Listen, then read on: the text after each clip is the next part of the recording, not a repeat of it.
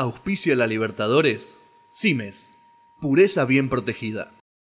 Bienvenidos a La Libertadores, capítulo octavos de final ida de esta edición 2021 que realmente está en un momento muy apasionante. Mi nombre es Gianluca Saraceni y estamos con Gastón Shapiro y Santi de Martino de la Gloria de América para hablar de lo que dejó el primer partido después del receso, los primeros partidos después de lo que fue el parate, que en algunos países fue del todo, que en otros fue simplemente para esta Copa Libertadores, en el medio la Copa América. Nos metemos rápidamente entonces, Gastón, en el primero de los partidos, el de Defensa y Justicia y Flamengo, un Defensa y Justicia que hace rato viene bien a nivel internacional y un Flamengo que sabemos lo fuerte que es. Perfecto, Jean. Entonces vamos a empezar hablando del primer partido entre Defensa y Justicia y Flamengo.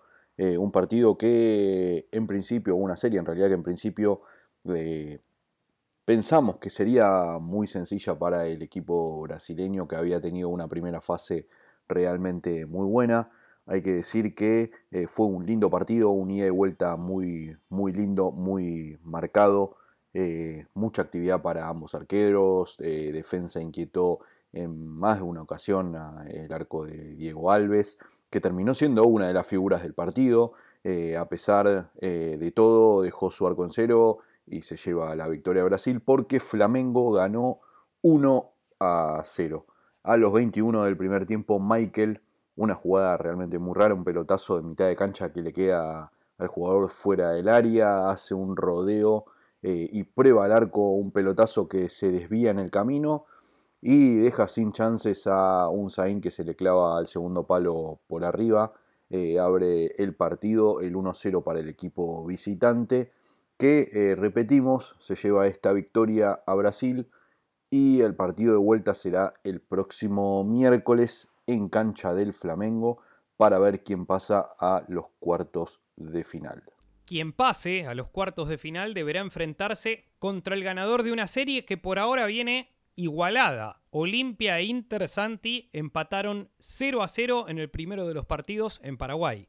El jueves tuvo lugar un duelo de conocidos, ya que Olimpia e Internacional habían compartido el grupo B, ese famoso grupo B en el que Always Ready y Deportivo Táchira intentaron sacarle el lugar a dos multicampeones de América, como lo son el conjunto paraguayo y el brasileño, el destino los quiso volver a enfrentar en estos octavos de final. El partido de ida en Asunción fue bastante similar a lo que había pasado en la fase de grupos. Aquella vez ganó Inter 1 a 0 sobre la hora y en este caso no tuvo ese desenlace. Partido bastante cerrado, de pocas llegadas y que terminó sin goles. Inter puede decir que tuvo un poco más la pelota, Olimpia tal vez tuvo un poco de jugadas más claras, pero al fin y al cabo todo quedó proyectado a lo que ocurra la semana que viene en el Beira Río. Recordemos el antecedente de que en la fase de grupos Inter lo goleó por 6 a 1, así que veremos qué pasa en esta ocasión, si el equipo paraguayo aprende de los errores o si nuevamente los de Porto Alegre se pueden imponer para meterse en los cuartos de final.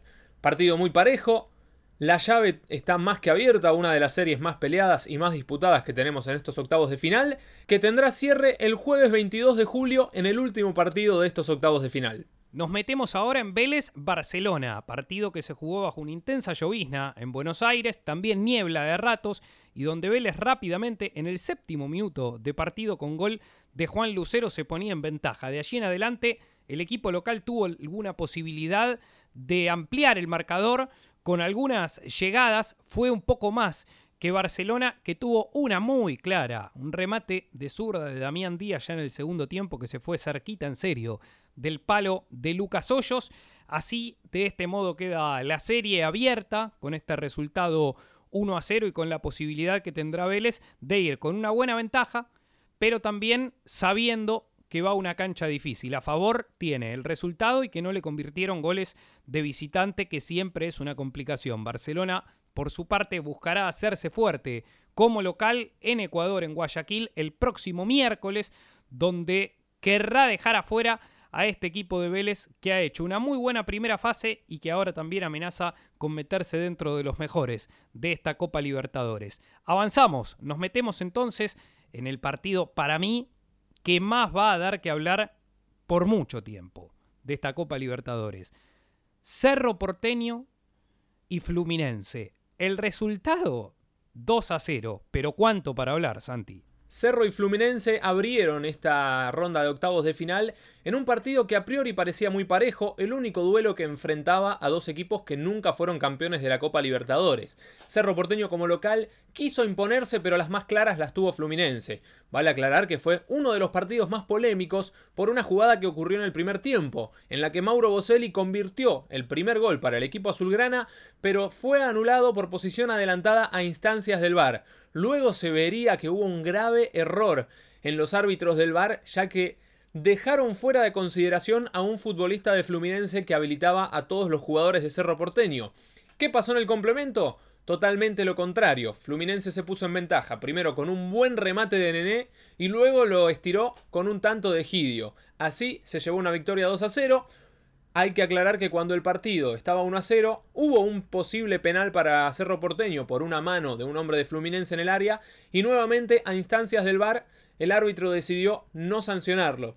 Polémica sí, Cerro Porteño podría haber tenido un gol también, pero lo cierto es que el equipo brasileño jugó mejor y a pesar de las polémicas arbitrales, Fluminense fue contundente en el área y consiguió una ventaja de dos goles como visitante para definir con tranquilidad la semana que viene en el Maracaná. El partido de vuelta será en el mismo día y en el mismo horario. El martes 20 de julio, en el primer turno, Fluminense y Cerro definen en Río de Janeiro.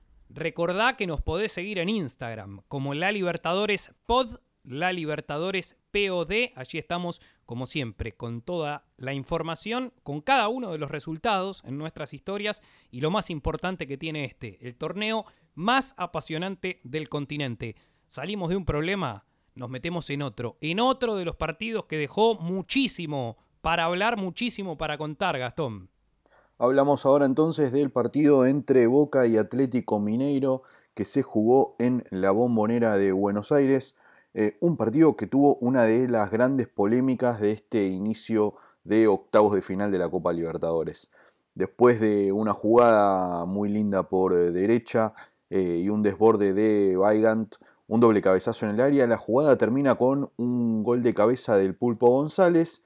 El árbitro Andrés Nogueira da el gol, corre hacia el círculo central, termina exigiendo el inicio del juego por parte de los jugadores brasileños, pero eh, los del equipo del Mineirao se negaron a, sacar del medio y terminan forzando a que el árbitro vaya a ver la jugada al bar.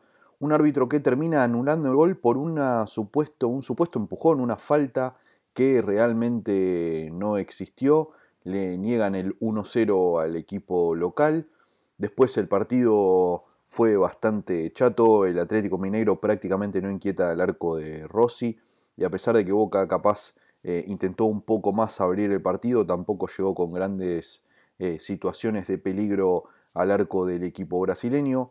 Una serie que queda absolutamente abierta, un partido que fue más bien eh, chato.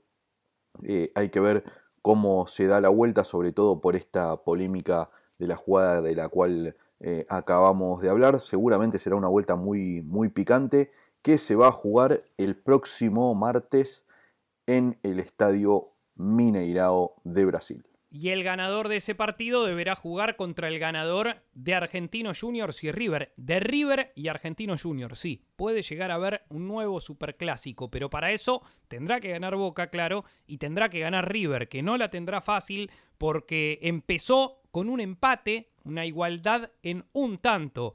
Estos octavos de final, el primer gol del partido lo hizo justamente River en los pies, en el pie derecho, más precisamente de Matías Suárez después de una muy buena jugada de Brian Romero. River lo ganaba, River tuvo posibilidades de ampliar la cuenta, River perdió varias situaciones claras y ya sabemos, los goles que no se hacen en un arco se hacen en el otro. Así terminó respondiendo Argentino Junior, que en la primera clara que tuvo con Gabriel Auche de cabeza, dos cabezazos en el área, casi siempre son gol y esta no fue la excepción. Gabriel Auche la mandó a guardar. Uno a uno terminó el partido que tuvo un segundo tiempo muy chato. No pasó mucho. En el primero fue mucho más emocionante el encuentro y que deja la serie abierta de cara a lo que se viene. La vuelta, recordemos, será el próximo miércoles. River obligado a convertir a Argentinos Juniors con la posibilidad de volver a las viejas Copas Libertadores, de volver a hacerse fuerte en el continente como ya logró serlo uno de los equipos campeones de América que tiene el fútbol argentino. Avanzamos, nos metemos en otro partido que fue de ida y vuelta, nos metemos en otro partido donde San Pablo en este caso tuvo la chance de cerrarlo el encuentro, perdonó y Racing no lo perdonó al equipo paulista Santi partido repetido de la fase de grupos, ya que Racing visitó a Sao Paulo en un duelo de rivales del grupo E. Recordemos que cuando se enfrentaron en esa fase, Racing como visitante le había ganado 1 a 0, pero los dos que ya estaban clasificados a octavos decidieron jugar con suplentes priorizando el fútbol local. Esta vez no fue así, los dos salieron con lo mejor que tienen y se dio un partido muy parejo, tal vez algo impreciso en la primera parte, pero que se destrabó por un error de Gabriel Arias, el arquero de Racing que falló cuando quiso atrapar la pelota tras un centro y le dejó el gol servido a Víctor Bueno.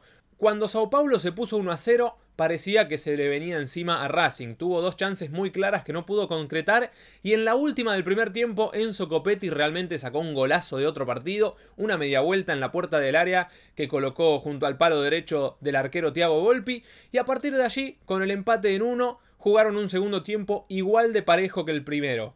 Hubo llegadas de los dos lados, no tantas imprecisiones como en la primera parte, pero sí la conciencia de que todavía quedaban 90 minutos en Buenos Aires. Racing tiene el gol de visitante de su lado, pero Sao Paulo sabe que puede hacerse grande en cualquier parte del continente. Serie más que abierta, empate en uno y veremos qué pasa cuando se enfrenten en el cilindro mágico de Avellaneda este martes 20 de julio desde las 21.30 con el último partido llegó la última polémica. Universidad Católica Palmeiras, en el San Carlos de Apoquindo, en Chile, el equipo local recibiendo al duro equipo brasileño y la jugada que dio que hablar también, porque allá por el minuto 40, un remate que iba pasado, terminó capturándolo Daverson, centró la pelota y allí tocó en la mano del defensor argentino que juega para el equipo chileno, Germán Lanaro, el árbitro, a instancias del VAR, la fue a revisar. El árbitro Andrés Matonte se notó claramente como primero se había desviado en el muslo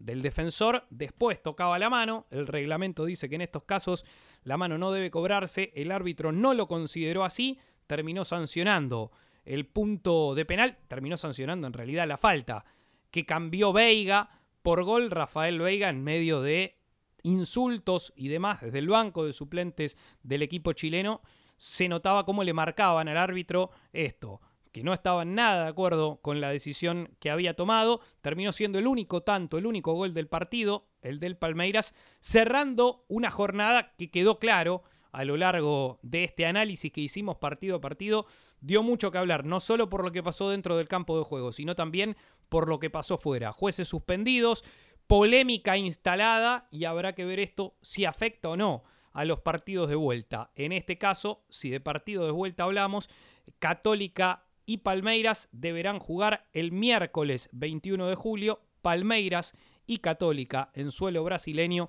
donde el equipo que será local tiene todas las de ganar. Recordá, nos podés seguir en Instagram como La Libertadores Pod, La Libertadores POD y allí estamos como siempre con toda la información sobre este, el torneo más apasionante del continente. Mi nombre, Gianluca Saraceni, con Gastón Shapiro, Santi de Martino de la Gloria de América, Agustín Coria en la producción, les decimos hasta la próxima. Auspicia la Libertadores, Cimes, pureza bien protegida.